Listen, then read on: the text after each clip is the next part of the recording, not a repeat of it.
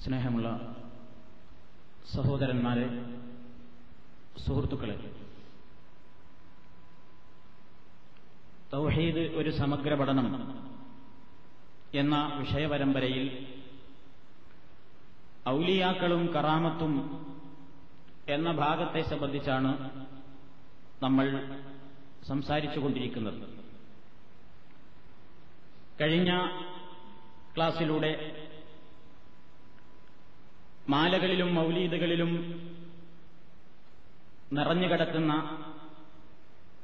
അബദ്ധങ്ങളിലൂടെ ഒരു ചെറിയ നിലക്കുള്ള എത്തിനോട്ടമാണ് നമ്മൾ നടത്തിയത്. കറാമത്തുകൾ എന്ന പേരിൽ സമൂഹം വിശ്വസിച്ചുകൊണ്ടിരിക്കുന്ന കെട്ടുകഥകൾ, ആ കൂട്ടത്തിൽ ഇനിയും എമ്പാടും വിശദീകരിക്കാനുണ്ട്. പക്ഷേ കുറച്ച് പ്രധാനപ്പെട്ട അത്തരത്തിലുള്ള കറാമത്തുകൾ കൂടി പറഞ്ഞുകൊണ്ട് ഈ ഭാഗം ഇന്ന് അവസാനിപ്പിക്കുകയാണ്. മുഹീദ്ദീൻ ഷെയ്ഖ് റഹ്മത്തുള്ളാഹി അലൈഹി,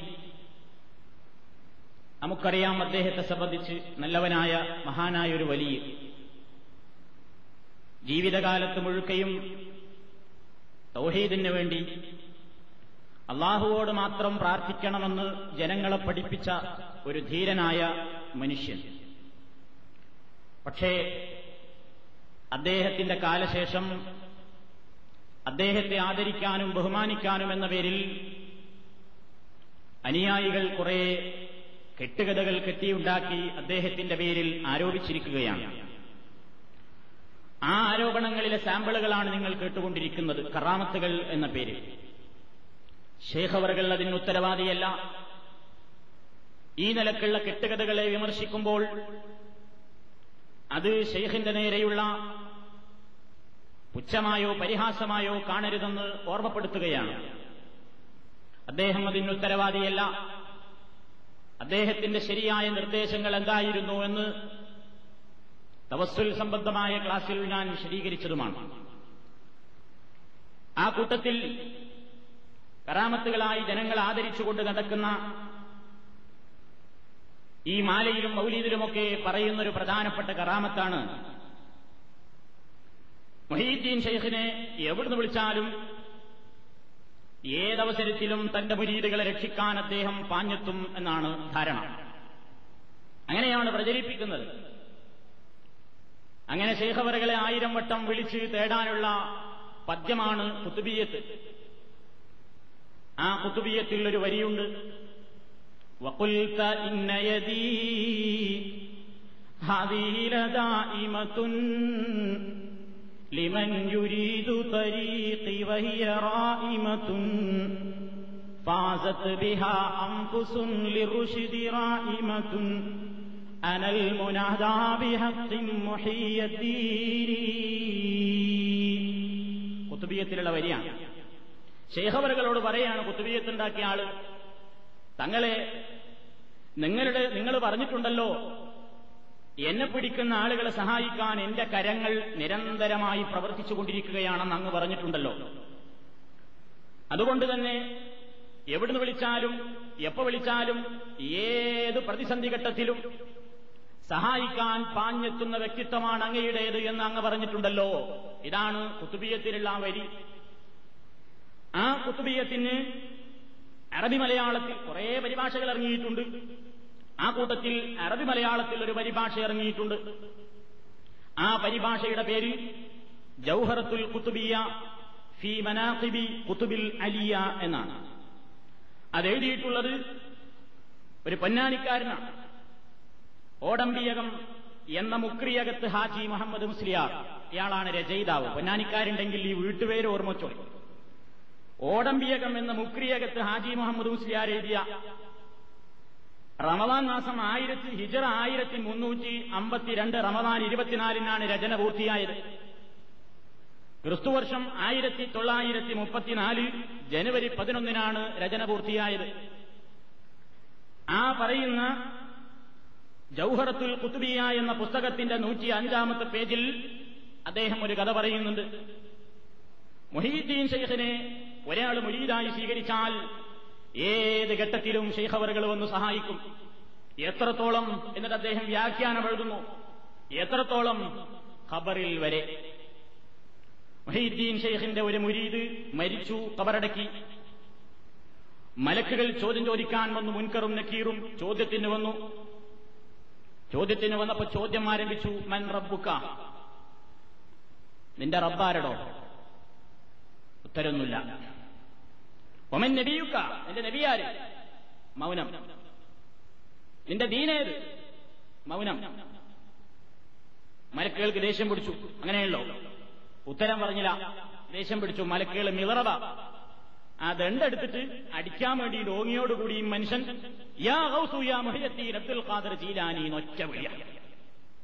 പണ്ട് കുത്തുബേത്തിയല്ലേ ഓർമ്മയുണ്ട്, വെളുക്കൂതി യാ ഗൗസു യാ Muhyiddin Abdul Qadir Jilani Muhyiddin ശൈഖേ കാക്കണേ ഒറ്റ വിളി കവറുത്. മലക്കളെ കയ്യിൽ നിന്ന് ഒരാൾ, ഒരു അജ്ഞാതൻ വന്നിട്ട് വടിയങ്ങ് തട്ടിപ്പറിച്ചുപോയി. മലക്കൾ പോയിട്ട് അള്ളാഹിനോട് പരാതി പറഞ്ഞു, പടച്ചോനെ, ഞങ്ങളുടെ ഡ്യൂട്ടി സർവീസിനിടക്ക് പരിചയമില്ലാത്തൊരു കാര്യം ഇന്നുണ്ടായി. എന്താ? ഞങ്ങളൊരു മനുഷ്യനോട് ചോദ്യം ചോദിക്കാൻ ചെന്ന് റബ്ബാര്, നബിയാര്, ദീനേരെന്നൊക്കെ ചോദിച്ചപ്പോ ഇയാളൊന്നും ഉത്തരം പറഞ്ഞില്ല. ഉത്തരം പറയാത്തവരെ ശിക്ഷിക്കണം എന്നാണല്ലോ നിന്റെ കൽപ്പന. ശിക്ഷിക്കാൻ വേണ്ടി വടിയെടുത്ത് ഓങ്ങിയപ്പോ ഇയാളൊരാൾ പേര് പറഞ്ഞോടുകൂടി വടി ഒരാൾ ഞങ്ങളെ കയ്യിൽ നിന്ന് തട്ടിപ്പറിച്ചു കൊണ്ടുപോയി. ആളെ ഞാൻ അറിഞ്ഞൂടാ. അപ്പൊ അല്ലാഹു സുബ്ഹാനഹു വ തആല മുൻകർ നക്കീറിനോട് പറഞ്ഞു, ആ അത് നിങ്ങൾക്ക് അറിയാനിട്ടാ, ഈ ലോകത്തിന്റെയും പ്രപഞ്ചത്തിന്റെയും ഒട്ടാകെ സംരക്ഷണം ഏൽപ്പിക്കപ്പെട്ട എന്റെ ഒരു പ്രധാനപ്പെട്ട ഒരു മനുഷ്യനുണ്ട്, ഒരു സ്നേഹിതനുണ്ട്. അയാളുടെ പേര് ഗൗസുൽ ആലം മുഹീദ്ദീൻ ശൈഖ് എന്നാകുന്നു. ഗൗസുൽ ആലം മുഹീദ്ദീൻ എന്നാണ് അദ്ദേഹത്തിന്റെ പേര്, അബ്ദുൽ ഖാദിർ ജീലാനി. അദ്ദേഹം ഉണ്ടാവും എന്റെ അർശിന്റെ താഴെ വിശ്രമിക്കുന്നുണ്ടാവും. അവിടെ പൊയ്ക്കോളി, മാപ്പ് പറഞ്ഞ് വടി വാങ്ങിക്കോളി നടന്നു. മുൻകറിന്റെ കീറും ചെന്ന് ബരണ്ടാടെ അടുത്ത് ചെന്ന് രണ്ടാൾ കൂടെ മുഹീദ്ദീൻ ശൈഖിന്റെ അടുത്ത് ചെന്നപ്പോ മുപ്പര അവിടെ ഉറങ്ങുകയാണെന്നാണ് അതിൽ പറയുന്നത്. വിളിച്ചോണ്ടി ഏ എന്തേ പോന്ന്, ഞങ്ങൾക്ക് ആ വടി ഒന്ന് വേണ്ടിയിരുന്നു. തലമങ്ങനെ ചോദിച്ചിട്ട് ആ വടി ഒന്ന് വേണ്ടിയിരുന്നു. ഏത് വടി? ആ നേരത്തെ ഉണ്ടായ സംഭവമല്ലേ, വടിയൊക്കെ തരാം, പക്ഷെ ഒരു കരാർ എഴുതണം. എന്താ കരാറ്?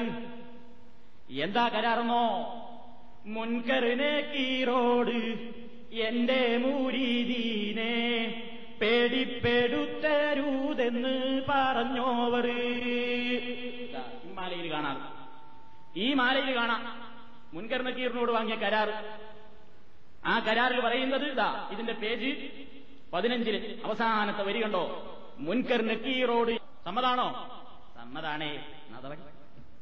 ഇതാണ് ജൗഹറത്തുൽ ഖുതുബിയ്യ ഫീ മനാഖിബ് ഖുതുബിൽ അലിയ എന്ന പുസ്തകത്തിന്റെ നൂറ്റി അഞ്ചാമത്തെ പേജ്. ആധികാരികല്ല എന്ന് പറയാൻ പറ്റില്ല, കിട്ടുന്നോടത്ത് വാങ്ങി വായിച്ചോ.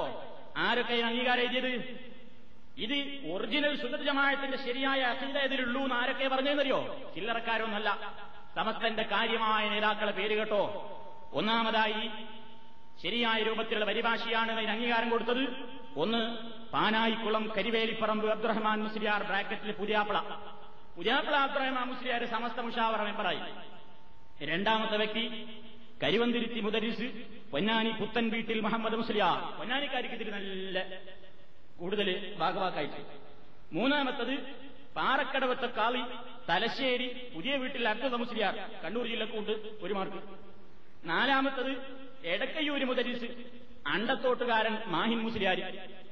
അഞ്ചാമതായിട്ട് ഒറ്റപ്പാലം ചാലിയം മുതലായ രാജ്യങ്ങളിൽ കാളി പൊന്നാനി മഹദൂം, പുതിയകത്ത് സൈനുദ്ദീൻ മുസ്ലിയാർ തുടങ്ങിയവർ. കുറെ ആളുകൾ, പ്രധാനപ്പെട്ട അഞ്ചാള് പേരെ ഞാൻ വായിച്ചുള്ളൂ. അതിന്റെ ആ തുടക്കത്തിൽ ഔദാരികമായി എഴുതിയിട്ടുള്ള, അതായത് സമ്മതപത്രം നൽകിയിട്ടുള്ള ആളുകളാണ്. ഇതാണ് കഥ. ഇതാണ് എവിടുന്ന് വിളിച്ചാലും ഉത്തരം ചെയ്യുന്നതാണ് ഈ പറഞ്ഞത്. വല്ലേ നീലത്തിന്നും യദം കെട്ട് കൂപ്പുകിൽ നവലീ മുടിയും മുൻ ഹാവീറാകുന്നോവർ. പറഞ്ഞിങ്ങോട്ട് തീരാനൊഴിവില്ല, അപ്പോഴേക്ക് അവിടെ നിന്ന് ഹാവീറാകും. ഇനി കേട്ടോ, ഇതേ കഥ തന്നെ വേറെ റിപ്പോർട്ടുണ്ട്. കഥകളൊക്കെ പല റിപ്പോർട്ടാ, ഒക്കെ നുണയല്ലോ, പിന്നെ ആർക്കും എന്തുണ്ടാക്കിക്കൂടെ. വേറൊരു കിതാബുണ്ട്, കാര്യപ്പെട്ട കിതാബാ. നിങ്ങൾ വിചാരിക്കുന്നില്ല അതൊക്കെ വരും എവിടുന്നെങ്കിലും? അല്ല, അതൊക്കെ കിതാബ് എടുത്ത തെളിവുണ്ട് ഞങ്ങൾക്ക്. എന്താ തെളിവ്? തഫ്രീഹുൽ ഖാതിർ എന്ന് പറഞ്ഞൊരു കിതാബുണ്ട്, മുഹീദ്ദീൻ ശൈഖിന്റെ പോരിശയിൽ പറയുന്നത്. അതിനാണ് നമ്മളെ മുഹീദ്ദീൻ മാലിക് വ്യാഖ്യാനം ചെയ്ത ഫൈസിയൊക്കെ റഫറൻസിന് ഉപയോഗിച്ചിട്ടുള്ള ബഹുമാനപ്പെട്ട ഗ്രന്ഥമാണ്. ആധികാരികത ഉണ്ട് എന്ന് മനസ്സിലാക്കാനാണ് അങ്ങനെ പറയുന്നത്. ആ തഫ്രീഹുൽ ഖാതിർ എന്ന് പറയുന്ന അത് മുഹീദ്ദീൻ ശൈഖിന്റെ ചരിത്രമാണ് അതിലുള്ളത്. ആ പുസ്തകത്തിന്റെ നാൽപ്പത്തിമൂന്ന് നാൽപ്പത്തിനാല് പേജിൽ ഒരു കഥയുണ്ട്. ആ കഥയിൽ പറയുന്നത് ഇങ്ങനെയാണ്, അതിന്റെ പരിഭാഷ കേട്ടോ. ഷെയ്ഖിന്റെ മുരീദുകളിൽ ഒരാൾ ഷെയ്ഖിന്റെ ദൃഢവിശ്വാസിയായിരുന്നു. വേറെ റിപ്പോർട്ടാണ്, കുത്തുബിയത്തിന്റെ പരിഭാഷയിൽ കൊടുത്തതിൽ നിന്ന് ഇത്തിരി വ്യത്യസ്തമായിട്ട് ഈ കഥ വേറൊരു നിലക്ക് അവതരിപ്പിക്കുകയാണ്. ഷെയ്ഖിന്റെ മുരീദുകളിൽ ഒരാൾ ഷെയ്ഖിന്റെ ദൃഢവിശ്വാസിയായിരുന്നു. അദ്ദേഹം വാർദ്ധക്യം പ്രാപിച്ച് നശിക്കുന്നതും വിനയായി തീർന്നതും നിലനിൽക്കുവാനായി തീർന്നതും എല്ലാം ഷെയ്ഖിനോടുള്ള സ്നേഹത്തിലാണ്. അയാൾ മരണപ്പെട്ടപ്പോൾ അവർ അദ്ദേഹത്തെ മറമാടി. ഇനിയാണ് കഥ തുടങ്ങുന്നത് കേട്ടോളി. അയാളുടെ അരികിൽ രണ്ട് മലക്കുകൾ ചോദിക്കാൻ വന്നു. അവർ രണ്ടുപേരും ചോദിച്ചു, നിന്റെ റബ്ബാരാണ്? നിന്റെ നബിയാരാണ്? നിന്റെ മതമേതാണ്? ആദ്യത്തേൽ പൊന്നാനിക്കാരൻ എഴുതിയ പരിഭാഷയിൽ പറഞ്ഞത് ഇയാളൊന്നും മിണ്ടിയിലാണ്. ഇതിന് പറഞ്ഞ ഇത്തിരി വ്യത്യാസമുണ്ട്. അദ്ദേഹം മറുപടി പറഞ്ഞു, എന്റെ ഷെയ്ഖ് സയ്യിദ് അബ്ദുൽ ഖാദറിനെ അല്ലാതെ മറ്റൊന്നും എനിക്കറിയില്ല. മൻ റബ്ബുക? എന്റെ ഷെയ്ഖ് സയ്യിദ് അബ്ദുൽ ഖാദറിനെ അല്ലാതെ എനിക്കൊന്നും പറഞ്ഞൂടാ. എന്ത് ചോദിച്ചാലും ഉത്തരതാ. മലക്കുകൾ രണ്ടുപേരും അമ്പരന്നു പോയി. പടച്ചോൻ ഇതെന്ത്? അവരമ്പരന്നു പോയി. അവർ പറഞ്ഞു, നാഥ, നിന്റെ അടിമയായി ഇന്ന വ്യക്തി ഇന്ന പ്രകാരം പറയുന്നു, കാര്യം നിനക്ക് ഏറ്റവും നന്നായി അറിയാമല്ലോ. അപ്പോൾ അവർ രണ്ടുപേരോടും അവനെ ശിക്ഷിക്കാൻ അള്ളാഹു കൽപ്പിച്ചു. മലക്കൾ കവർന്നു വിളിച്ച്, പടച്ചോനേതാ ഇപ്പൊ കൊടുക്കും ഞങ്ങൾ അടി? ഉത്തരം ആകെ കൃത്യത്താ ഉത്തരാ പറയണേ. എന്ത് വേണം? അള്ളാഹ് പറഞ്ഞു കൊടുക്കടാ അടി. അടി കൊടുക്കാൻ പറഞ്ഞോളൂ. അവനെ ശിക്ഷിക്കാൻ അള്ളാഹു കൽപ്പിച്ചു. അവനെ ശിക്ഷിക്കാൻ തീരുമാനിച്ചപ്പോൾ, തീരുമാനിച്ചുള്ള മലക്കൾ നടപ്പാക്കാൻ കഴിഞ്ഞില്ല. അവനെ ശിക്ഷിക്കാൻ തീരുമാനിച്ചപ്പോൾ ഷെയ്ഖ് അവിടെ പ്രത്യക്ഷപ്പെട്ടുകൊണ്ട് പറഞ്ഞു. മൊയ്തി ഷെയ്ഖിനാണ് പ്രത്യക്ഷപ്പെട്ടു. നിങ്ങളെന്താ വിചാരിച്ചു? മൊയ്തി ഷെയ്ഖ് അവിടെ വന്ന് കബറിൽ നിന്ന് വന്നിട്ട് പറഞ്ഞ്, അള്ളാഹുവിനെയോ മലക്കുകളെ സൂക്ഷിച്ചോ, അള്ളാഹുവിനെയോ റസൂലിനെയോ ഇസ്ലാം മതത്തെയോ അവനെ അറിയില്ലെങ്കിൽ അവന് എന്നെ അറിയാം. ആണോ?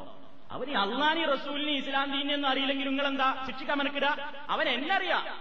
അതുപോലെ എന്നറിയാം. അവന് എന്നെ അവൻ പിൻപറ്റുകയും ചെയ്തിട്ടുണ്ട്.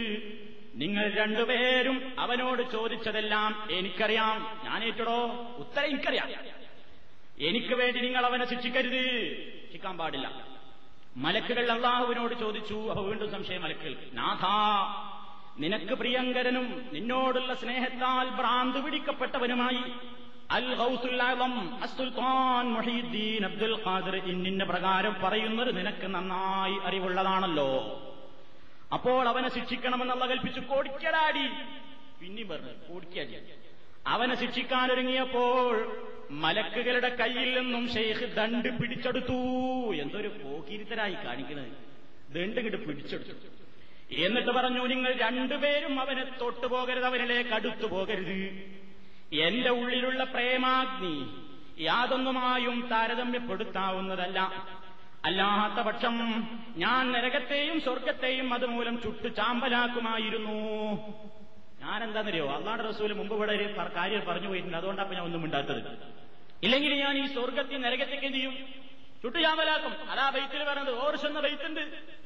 ആ ബൈത്തിൽ പറഞ്ഞു, വലൗല റസൂലുള്ളാഹി بالعهد سابقا لأغلقت أبواب الجحيم بنظرتي. മാലിയിലുള്ളതാണ്, ഫുയൂദാത്ത് റബ്ബാനിയിലും അതേപോലെ തന്നെ അവർഷെന്ന ബൈത്തിലൊക്കെ ഉള്ളതാണ്. അള്ളാഹുടെ റസൂൽ ഇവിടെ മുമ്പ് ഇങ്ങനെ ഒരു സ്വർഗത്തിൽ നരകത്തിനെ പറ്റി പറഞ്ഞു പോയില്ലേ എന്നുള്ളത് കൊണ്ടാണ് ഞാൻ അങ്ങനെ ക്ഷമിക്കണത്. ഇല്ലെങ്കിൽ ഉണ്ടല്ലോ എന്റെ ഒരൊറ്റ നോട്ടം കൊണ്ട് സ്വർഗത്തിൽ നരകത്തേക്ക് ഞാൻ ചുട്ടു ചാമ്പലാക്കുന്നതാണ്.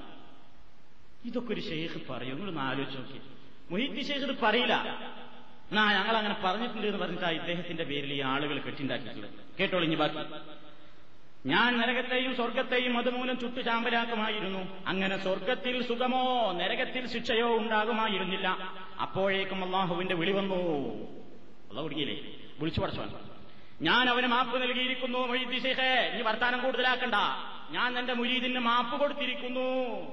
മലക്കുകളെ, നിങ്ങൾ രണ്ടുപേരും അവനെ ശിക്ഷിക്കരുത്. ഇത് ഷെയ്ഖിനോടുള്ള ആദരവത്രേ. ഫിരീഹുൽ ഖാത്തിർ പേജ് നാൽപ്പത്തിമൂന്ന് നാൽപ്പത്തിനാല്. എഴുതിക്കോളി. ഏത് സെൻട്രൽ കാശിങ് എഴുതി ചോദിച്ചോളി മൗലമാരോട്. ഇങ്ങനെ ഒരു കിതാബുണ്ടോ? ആ കിതാബിൽ ഇങ്ങനെ പറഞ്ഞിട്ടുണ്ടോ? അത് നമ്മൾ വിശ്വസിച്ചില്ലെങ്കിൽ സുനിൽജമായത്തൊന്ന് പുറത്താവോ അതോ അകത്താവോ? സംശയമൊക്കെ ചോദിച്ച് തീർത്തളി. അതെന്നെ ഇനി മാലിയിൽ പറയണം.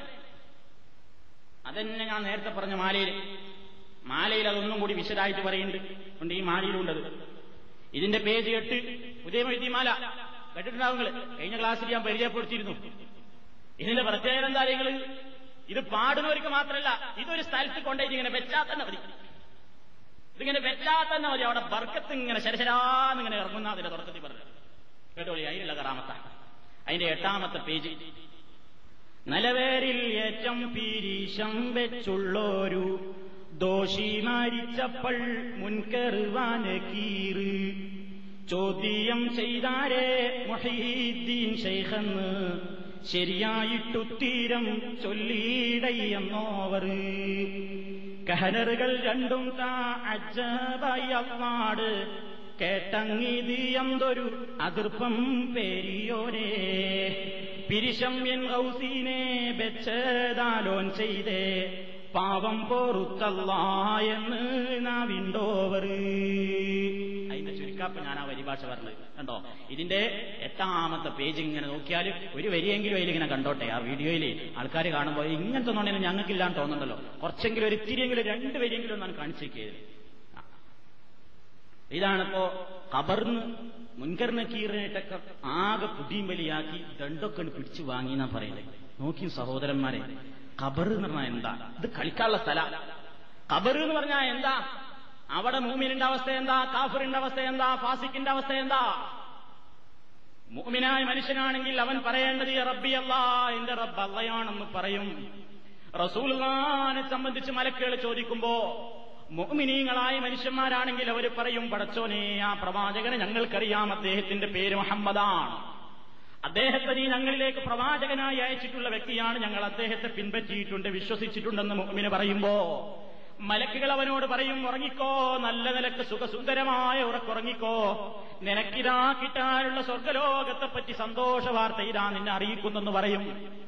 അതേപോലെ തന്നെ മറ്റവനാണെങ്കിലോ കാഫിറാണെങ്കിലോ അവനെന്താ മറുപടി? ലാതിരി, എനിക്കൊന്നും അറിഞ്ഞുകൂടാ. ദീനിനെപ്പറ്റി ചോദിക്കുമ്പോ, റബ്ബിനെപ്പറ്റി ചോദിക്കുമ്പോ, റസൂലുള്ളാഹിനെ പറ്റി ചോദിക്കുമ്പോ റസൂലുള്ള പഠിപ്പിച്ച വിശ്വാസാദർശത്തിൽ ജീവിക്കാത്ത മഠയന്മാരില്ലേ, അവരതാ റബ്ബിന്റെ മുമ്പിൽ മലക്കുകളുടെ മുമ്പിൽ വെച്ച് ചൂളുന്നു എനിക്കറിഞ്ഞുകൂടാ എന്ന് പറഞ്ഞ് കരഞ്ഞ് അട്ടഹസിക്കുമ്പോൾ ശക്തമായ മർദ്ദനങ്ങളാണ് അവർക്ക് അവിടെ കിട്ടുന്നതെന്ന് ഹദീസുകളിലുണ്ട്. ഇത് രണ്ടിലും പെടാത്ത പുതിയതൊന്നും ആർക്ക് പരിചയപ്പെടുത്താനായി ഇത് പരിചയപ്പെടുത്തിയത്? ഇതൊക്കെ കറാമത്തുകൾ മൊയ്തി ശൈഖിനെ ആദരിക്കാൻ വേണ്ടി കെട്ടിണ്ടാക്കിയ കഥകളാണ്. ഇതാണ് ഞാൻ പറഞ്ഞില്ലേ, ഞാൻ നേരത്തെ വായിച്ചത് വെറുതെ പറഞ്ഞതല്ല. ഈ മാലിനെപ്പറ്റി ഇതിന്റെ തുടക്കത്തിൽ തന്നെ കൊടുത്തതെന്താ? പല ബർക്കത്തുകളും ഇതിനെ പാടുന്നയും സൂക്ഷിക്കുന്നയും സ്ഥലങ്ങളിൽ സൂക്ഷിക്കുന്നയും തലങ്ങളിലാണ്. ഈ തെച്ചി വായിച്ചു പറയട്ടെ, മൗലവി അവിടെ തെച്ചി വായിച്ചു പറയട്ടെ, ശരിക്കും വായിച്ചാ ഇതിനെ പാടുന്നയും സൂക്ഷിക്കുന്നയും തലങ്ങളിൽ പല ബർക്കത്തുകളും മറ്റും ഉണ്ടാകും. ലാ ശക്ക ഫീഹി, കേട്ടോ, ഒരു സംശയമില്ല. അതിങ്ങനെ വെച്ചാൽ തന്നെ മതി. നോക്കിങ്ങള് ഇത് ഇതിലേക്കാണ് ജനങ്ങളെ തൊളിച്ചു കൊണ്ടുപോകണം മനുഷ്യന്മാർ. അപ്പൊ ഈ കറാമത്ത് ഒരു കാര്യമായ കറാമത്താര് പറഞ്ഞത് വിശ്വസിക്കണോ? നിങ്ങൾ തീരുമാനിച്ചു. ഇനി വേറൊരു കറാമത്ത് കേട്ടോ മൊഹീദ്ദീൻ ശൈഖിനെ പറ്റി. മൊഹീദ്ദീൻ ശൈഖ് സാധാരണയായിട്ട് എന്താ നമ്മളൊക്കെ പറയാറുള്ളത്? ഈസാ നബി അലൈഹിസ്സലാത്തു വസ്സലാം മരിച്ചവരെ ജീവിപ്പിക്കുക എന്നൊരു മുഅ്ജിസത്ത് അല്ലാഹു ഈസാ നബിയിലൂടെ വെളിക്കൊണ്ടുവന്നിട്ടുണ്ട്, ഖുർആനിലുണ്ട്. അവിടെ ഈസാ നബി പോലും എന്താ പറഞ്ഞത്? വഉഹിയിൽ മൗതാ ബിഇദ്നില്ലാഹ്, അല്ലാഹുവിന്റെ അനുമതി ഒന്ന് പ്രകാരം ഞാനിതാ മരിച്ചവരെ ഹയാത്താക്കി കാണിച്ചു തരാം. ഇതാ ഈസാ അലൈഹിസ്സലാത്തു വസ്സലാം പറഞ്ഞത് അല്ലേ. മരിച്ചവരെ ജീവിപ്പിക്കാൻ അല്ലാഹുവിന്റെ അനുമതി വേണം, അല്ലാഹുവിന്റെ അനുമതിയില്ലാതെ ഒന്നും നടക്കൂല. ഇതല്ലേ എന്നാ മൊഹീദ്ദീൻ ശൈഖിനെ പറ്റി എഴുതിയ എന്താ?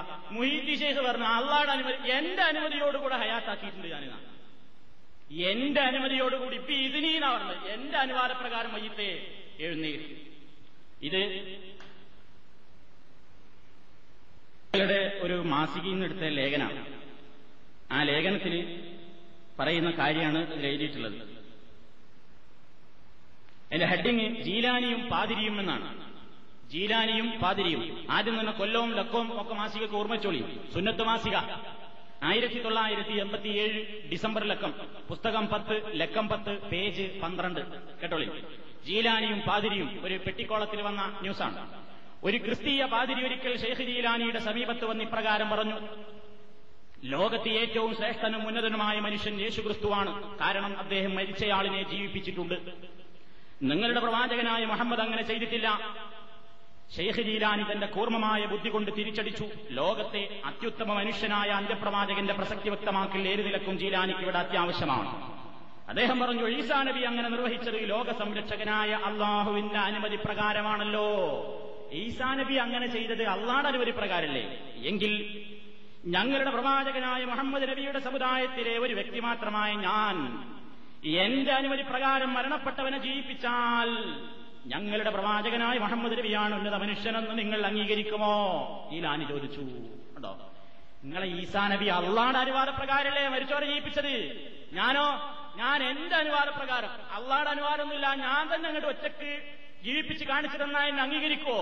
ഇതാ ചോദ്യം ചോദിക്കാൻ പാടുന്നത് പാടില്ല. പക്ഷെ പാടില്ലാത്തതല്ലേ മാലിൽ മൂരുതിലുള്ളൂ, അതുകൊണ്ട് പിന്നെ അത്ഭുതമല്ല കേട്ടോ. പാതിരി സമ്മതിച്ചു.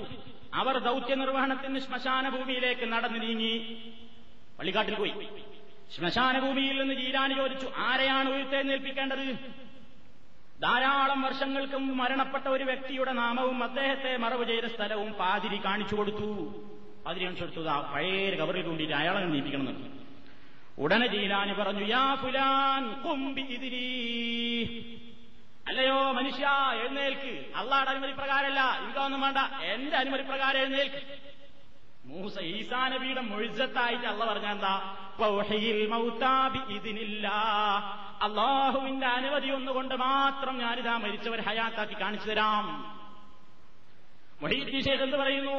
ഷെയ്ഖ് പറഞ്ഞിട്ടില്ല, ഷെയ്ഖിനെ പറ്റി പറഞ്ഞു എന്നതാ അനുയായികൾ പ്രചരിപ്പിക്കുന്നു. എന്ത് മുഹീദ്ദീൻ ഷെയ്ഖ് പറഞ്ഞു അത്രേ, യാ ഫുലാൻ ഖും ബിഇദ്നി, അല്ലയോ മനുഷ്യ എന്റെ അനുമതി പ്രകാരം എഴുന്നേൽക്ക്. തൽക്ഷണം ഖബർ പൊട്ടിപ്പിളർന്നു, തൽക്ഷണം ഖബർ പൊട്ടിപ്പിളർന്നു. അകത്തുള്ളവൻ ജീലാനിക്ക് നേരെ വന്നു. പാതിരിക്ക് യാഥാർത്ഥ്യം ഗ്രാഹ്യമായതിനാൽ അന്ത്യപ്രവാചകരായ മുഹമ്മദ് നബിയുടെ പദവിയും സ്ഥാനവും അദ്ദേഹം അംഗീകരിച്ചു. ശേഷം ഉയർത്തെഴുന്നേൽപ്പിക്കപ്പെട്ട വ്യക്തിയെ ആദ്യത്തെ അവസ്ഥയിലേക്ക് തന്നെ മടക്കി. ജീലാനിയുടെ അത്ഭുത സിദ്ധികളിൽ ഒന്നായിരുന്നു ഈ അനുപമ സംഭവം. കണ്ടോ, വലിയ കറാമത്തായിരുന്നു. പാതിരിനോട് തർക്കിച്ച, നിങ്ങൾ ഈസാ നബി സ്വന്തം അള്ളാഹുടെ അനുമതി പ്രകാരം ജീവിപ്പിച്ച്, ഞാൻ എന്റെ അനുമതി പ്രകാരം ജീവിപ്പിച്ച് കാണിച്ചു തരാം എന്നും പറഞ്ഞിട്ടാണ് കൊണ്ടുപോയിന്നാണ്. ഇത് സുന്നത്ത് മാസിക തൊള്ളായിരത്തി എൺപത്തി ഏഴ് ഡിസംബർ, പുസ്തകം പത്ത്, ലക്കം പത്ത്, പേജ് പന്ത്രണ്ട് നിർത്താണ്. സംശയമുള്ളവർക്ക് പരിശോധിച്ചു നോക്കാം. അങ്ങനെ ഒരു കറാമത്ത്. ഈ കറാമത്ത് മുസ്ലിമീങ്ങൾ അംഗീകരിക്കുന്ന കറാമത്തല്ല. അതുകൊണ്ടാണ് ഈ പൊള്ളയായ കറാമത്തുകളെ സംബന്ധിച്ച് സൂചിപ്പിക്കുമ്പോൾ അതുകൂടെ ഒന്ന് പറഞ്ഞു. നീ വേറൊന്ന് കേട്ടോ, ഇഫായി ശേഷി ഇഫായി മാലാണ്ട് മാലുണ്ട്, മൊയ്തീൻ മാലിയുടെ തൽക്കാലം കണ്ട് പൂരണിയാണ് ഇഫായി മാല. ഇഫായി ശേഷി എന്നാണ് ഒരുപാട് കറാമത്തുള്ള ആളാണ്. ആ ഇഫായി ശേഷിന്റെ വലിയ കറാമത്ത് എന്താ? മൂപ്പരൊക്കെ കഅബ തവാഫ് ചെയ്യാൻ പോയി. കഅബ തവാഫ് ചെയ്യാൻ പോയ പാകപ്പാട് അവിടെ പ്രശ്നം ഉണ്ടാക്കിയിട്ടാണ് മൂപ്പര് പോയത്. മുന്നം തൂടി മുട്ടി കഅബാനെ ചുറ്റുമ്പോൾ മക്കികളും വിധി വേണ്ടെന്ന് ചൊന്നോവർ, ഉടനേറ പാഴിമാതിലിൽ കൂളത്തിയാൻ അപ്പോൾ കഅബം തവാഫെന്ന് ചൊന്നോവർ. ഇളകി കഅബം തൂളുങ്കുന്ന നേരത്ത് ഒളിവറ പാഴി എന്നല്ലാ വിളിച്ചോവർ. ഏഴാകാശം വാതിലൊക്കെ തുറന്നു പോയി ഇളകി മലക്കുകൾ ഒക്കെ വിളിച്ചോവർ. ഇതാണ് ഇത് മുന്നൂറ്റി മുപ്പത്തിമൂന്ന് വക മൗലിദ് കിതാബാണ്. ഇതില് അഞ്ഞൂറ്റി അറുപത്തി രണ്ടാമത്തെ പേജിൽ നിന്നാണ് ഇപ്പൊ പാടിയത്. അഞ്ഞൂറ്റി അറുപത്തി രണ്ടാമത്തെ പേജില് കാര്യമായിട്ട് പറയുന്നത്, മുഹീദ്ദീൻ ഷെയ്ഖ് അല്ല ഇഫായി ഷെയ്ഖ് കഅബനെ തവാഫ് ചെയ്യാൻ ചെന്നപ്പോ സാധാരണ മുസ്ലിമീങ്ങളൊക്കെ ഈ ശരിയായ ഇഖ്ലാസും ഭക്തിയോടുകൂടെയൊക്കെ പോലും ഷെയ്ഖ് അവിടെ ചെന്നതിന് ഇത് മുട്ടും വാർത്തേനും കയറ്റാ പോയിരുന്ന തുടി മുട്ടിയിട്ടാ പോണത്. തുടി ഇങ്ങനെ മുട്ടിയിട്ട് തവാഫ് ചെയ്യുമ്പോ മക്കികൾ പറഞ്ഞു, മക്കാര് പറഞ്ഞു, ഇവിടെ ഇപ്പണി വേണ്ട, അത് വേറെ ചാരത്തിന് പോയി ചെയ്തോളി, ഇവിടെ ഈ പണി വെച്ചൂലാന്ന് പറഞ്ഞു. ഉടനെ റഫായിക്ക് ദേഷ്യം പിടിച്ചു എന്നാണ്. ആ തുടി അവിടെ കഅബമ്മലാണ് കൊളത്തിട്ടു. അപ്പൊ ഈ ആണിണ്ടോന്നൊന്നും ചോദിക്കരുത്, കൊളത്തിടാൻ ആണിണ്ടോ അതിനോട് ചോദിക്കണ്ട, ഇതിലെന്താ പറയണ്ടേ? ഉടനേറ പാഴിമാതിലിൽ കൂളത്തിയാർ അപ്പോഴേ കഅബം തവാഫെന്ന് ചൊന്നോവർ. കണ്ടോ, കഅബനോട് പറഞ്ഞു ഞാൻ അവിടെ നിൽക്കാം, ഇങ്ങോട്ട് ചുറ്റ്. ഇഫാൻ ഷെയ്ഖ് അവിടെ നിർത്തു. അവിടെ നിന്ന് കൊടുത്തു എന്ന് മാത്രമല്ല, ഉടനെ ആജ്ഞ അനുസരിച്ചില്ലേ കഅബ ശരീഫ്. ഇളകി കഅബം തൂളുങ്കുന്ന നേരത്ത് ഒളിവെറ പാഴിയെന്ന് അല്ലാഹ് വിളിച്ചോവർ. അള്ളടക്കം വേജാറായി. ഇഫായി പരിപാടി നിർത്താം. എത്ര മനുഷ്യന്മാരും അവിടെ തവാഫ് ചെയ്യാൻ കാത്തിരിക്കുന്നുണ്ട്. റിവാജിക്ക് അവിടെ അങ്ങനെ നിന്ന് കാഴ മൂപ്പർ എങ്ങോട്ടും ഇങ്ങനെ ആ എന്താ കറാമത്തിന്റെ ഒരു വലിപ്പം നോക്കി. നിങ്ങൾ തീർന്നില്ല. ഈ ഹൈന്ദവ ഇതിഹാസങ്ങളിലും കഥകളിലൊക്കെ പറയും പോലെ മാലാഖമാർ അത്ഭുതത്തോടുകൂടി എത്തി നോക്കി എന്നാണ്. അതാണ് ഏഴാകാശം വാതിലൊക്കെ തുറന്നു പോയി ഇളകി മാലക്കുകളൊക്കെ വിളിച്ചോവർ. പ്ലീസ് റിഫായി ഒന്ന് നിർത്തണേ. ആ ആ നാ നിർത്തിത്തരാറ് കൂട്ടരോടെ നിർത്തും കഴവോടെ കറാമത്ത് കഴവേ കഴവ അവിടെ നിന്നാണ്ട് ഇളകി. അവിടെ ആ കൊല്ലം അവിടെ തവാഫിന് വന്നിട്ടുള്ള മനുഷ്യന്മാരൊക്കെ എന്താ ചെയ്തിട്ടുള്ളത്? ഈ രംഗം കണ്ടിട്ടാകെ പകച്ചിട്ടുണ്ടാവില്ലേ? തന്നെയുള്ളവരെന്താ പറയണവര്? ഔലിയാക്കന്മാരൊക്കെ കഅബനെ അങ്ങോട്ട് പോയി തവാഫ് ചെയ്യേണ്ട കാര്യമൊന്നും പലപ്പോഴും വരാറില്ല എന്നാണ്. പലപ്പോഴും വരാറില്ല. എന്താ? ഇവരെ തെരഞ്ഞ് കഅബ അങ്ങോട്ട് പോകുമല്ലോ. കഅബാനെ ചുറ്റുവോർ കുത്തുബാണതെല്ലാരും. കഅബാനെ എല്ലാ കുത്തുബുമാരും അങ്ങോട്ട് ചെന്ന് ചുറ്റലാണ്. മൂപ്പേ മൂപ്പരങ്ങോട്ട് വന്ന് ചുറ്റലാണ്. കഅബ ഔലിയാക്കന്മാരെ തെരഞ്ഞിട്ട് അങ്ങോട്ട് പോകുന്നു. ഇങ്ങോട്ട് വരാൻ സൗകര്യമില്ലാത്തവർക്ക് അങ്ങോട്ട് പോയി കൊടുക്കുന്ന ചുറ്റിക്കോന്ന് പറഞ്ഞിട്ട് തൊണ്ണൂറ്റിയേഴിൽ കഴിഞ്ഞ കൊല്ലം ഞാൻ നാട്ടിൽ പോയപ്പോ എന്റെ നാട്ടിൽ വന്നിട്ട് പേരോട് ദ്രാമ സക്കാഫിയറിന്റെ ഒരു മുസ്ലിയാർ പ്രസംഗിച്ചു. അയാൾ പ്രസംഗിച്ചിട്ട് അയാൾ കാര്യമായിട്ട് പറഞ്ഞത് ഔലിയാക്കന്മാരെ സന്ദർശിക്കാൻ വേണ്ടി സിയാറത്ത് ചെയ്യാൻ വേണ്ടി കഅബ അങ്ങോട്ട് പോകും. അപ്പൊ മുജാഹിദ് മൗലവിമാർക്ക് ഒരു സംശയം, ഞങ്ങൾക്കൊരു സംശയമില്ല. അപ്പൊ മുജാഹിദ് മൗലവിമാർക്ക് ഒരു സംശയം ഉണ്ടാവും. എന്താ? കഅബ അങ്ങോട്ട് പോയാൽ പിന്നെ എങ്ങോട്ട് തിരിഞ്ഞിട്ടാ നിസ്കരിക്കാം? അതിനും സുന്നത്ത് ജമാഅത്തിന്റെ ആലിമീങ്ങൾക്ക് മറുപടി ഉണ്ട്. കണ്ട് മൂപ്പരും മറുപടി വായിച്ചു. എന്താ മറുപടി? മറുപടി എന്താ? കഅബ ആദ്യം നിന്നോടത്ത് തന്നെ തിരിഞ്ഞാൽ മതി. അപ്പൊ പൊട്ടം പറയണോ? കഅബ ആദ്യം നിന്നോടത്ത് തന്നെ തിരിഞ്ഞാൽ മതി. ഞാൻ ഇവൻ ഉറപ്പാ എന്ത് ഇത് ഏതായാലും നടക്കണമല്ല.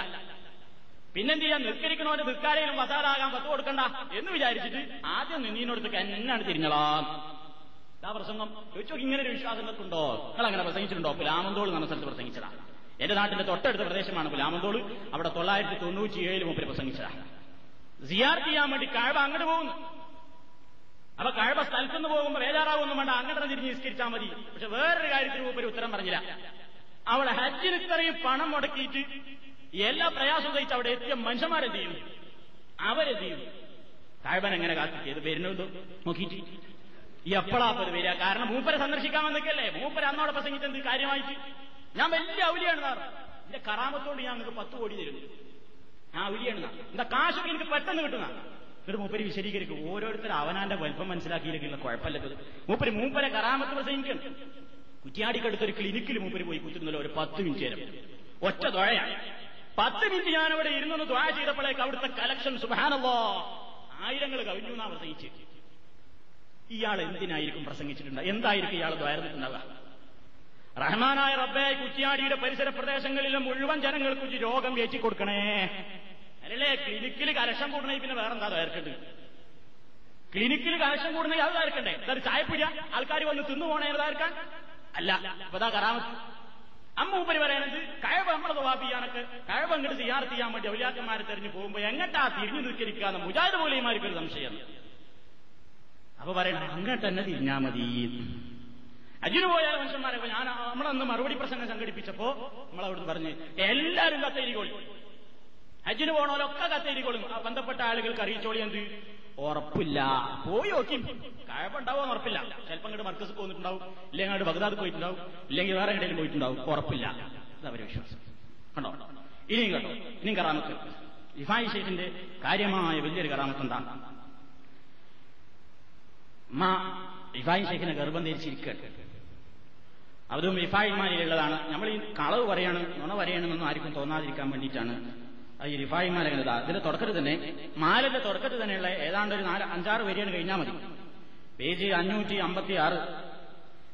ഗർഭം വയറ്റിൽ ജനിച്ചാറാം മാസത്തിൽ ഗുണമുള്ള തായാറീതാരെന്ന് ചൊന്നോവർ മകനോ മകളൊന്ന് ചോദിച്ച നേരത്ത് മകനാർ അഹ്മദുൽ കബീറെന്ന് ചൊന്നോവർ അള്ളാ കബീറെന്നവരെ വിളിച്ചാരെ ഉലകർ പേരിപ്പമായി എന്നും വിളിപ്പോവർ. അടിമാ ദുനിയാവിൽ ഇറങ്ങുവാനായിട്ട് അള്ളാടെ ഏകൽ കേട്ട മോശിന്തോവർ സുവർഗം എനിക്കും എൻ വയ്യാൽ തുടർന്നോർക്കും സുഖത്തോടെ തന്നാൽ ഇറങ്ങാം ഞാനെന്നോവർ. അവർക്കന്ന് നാലീ സുവർഗം കൊടുത്താരെ ഉടനെ ദുനിയാവിൽ പിറന്ന് വളർന്നോവർ. റിഫായ് ശേഖിന്റെ ഉമ്മ റിഫായ് ശേഖരങ്കർ ഗർഭം തിരിച്ച് മാസം ആറായിട്ടുള്ളൂ. വയറ്റത്ത് ഇങ്ങനെ തട്ടിയിട്ട് വെച്ചു, ആരാ ഉള്ളില്? ഉടനെ മറുപടിയിൽ, ഞാൻ അഹ്മദുൽ കബീറാണ് മകനാർ അഹ്മദുൽ കബീർ റിഫായി, ഞാൻ അഹ്മദുൽ കബീർ റിഫായിയാണ്. കേൾക്കുമ്പോ ആർക്കും വിഷമം തോന്നണ്ട, റിഫായ് ശേഖിനെ തെറിവരെ ഇയാൾ നിന്നു. അല്ല, വേദി വെച്ചോളൂ ചോദിച്ചു, ആരാ തെറിവരയിൽ വരെ പറ്റി ഇങ്ങനെ നോണയില്ല, അത് നമ്മൾ വിശ്വസിക്കണം. അതിലാലോചിക്കണത് ആരാ? ഞാൻ റിഫായിയാണ്, അഹ്മദുൽ കബീറാണ്. ആയിക്കോട്ടെ, മകനോ മകളോ എന്ന് ചോദിച്ചു, ഞാൻ മകനാണ്. ആയിക്കോട്ടെ. അങ്ങനെ പ്രസവത്തിന്റെ സമയപ്പോ അടിമ ദുനിയാവിൽ ഇറങ്ങാനായിട്ട് അള്ളാടെ ഏകലുണ്ടായപ്പോ അള്ള പറഞ്ഞു, ഇറങ്ങിക്കോ റിഫായി. ഏയ് ബട കുത്തിയിരിപ്പ് സത്യാഗ്രഹ, എന്താ ഡിമാൻഡുണ്ട്, ഈ ഡിമാൻഡ് അംഗീകരിച്ചാലേ ഞാൻ പുറത്തു വരൂ. സുവർഗം എനിക്കും എൻപയ്യാൽ തുടർന്നോർക്കും സുഖത്തോടെ തന്നാൽ ഇറങ്ങാം ഞാനെന്നോവർ. സ്വർഗം തരുമോ എനിക്ക് മാത്രമല്ല, എന്റെ വയ്യാൽ തുറന്ന മുരീരന്മാർക്കൊക്കെ എപ്പോഴും ഉറപ്പ് തരണം, ഞാൻ ഇറങ്ങാം. അവർക്കന്ന് നാലീ സുവർഗം കൊടുത്താരെ ഉടനെ ദുനിയാവിൽ പിറന്ന് വളർന്നോവർ. ഒന്നല്ല, രണ്ടല്ല, മൂന്നല്ല, നാല് സ്വർഗം തര റിഫായി. എന്നാലും അവിടെ ഇരുന്ന് പ്രശ്നം ഉണ്ടാക്കല്ലേ, ഇറങ്ങ്. നാലെണ്ണം കൊടുത്തു. ആ കൊടുത്ത നാല് സ്വർഗത്തിന്റെ പേരും കേട്ടോ. എന്താണ് ആ സ്വർഗത്തിന്റെ പേര്? ജന്നത്തുൽ മഅ്വ, ജന്നത്തുൽ അദൻ, ജന്നത്തുൽ ഖുൽദ്, ജന്നത്തുൽ ഫിർദൗസ്. നാലെണ്ണം. ഇങ്ങനെ ഈ നാല് സ്വർഗം കിട്ടിയില്ല മൂപ്പരൻ ഇറങ്ങിയത്. അങ്ങനെ ഈ സ്വർഗം എന്ത് ചെയ്തു? ഇനി ഔലിയാക്കന്മാരെ ചീത്ത പറയണ ആരാ നോക്കോ. സത്യവിശ്വാസികളെ പറ്റിയൊക്കെ അള്ള പറഞ്ഞ എന്താ?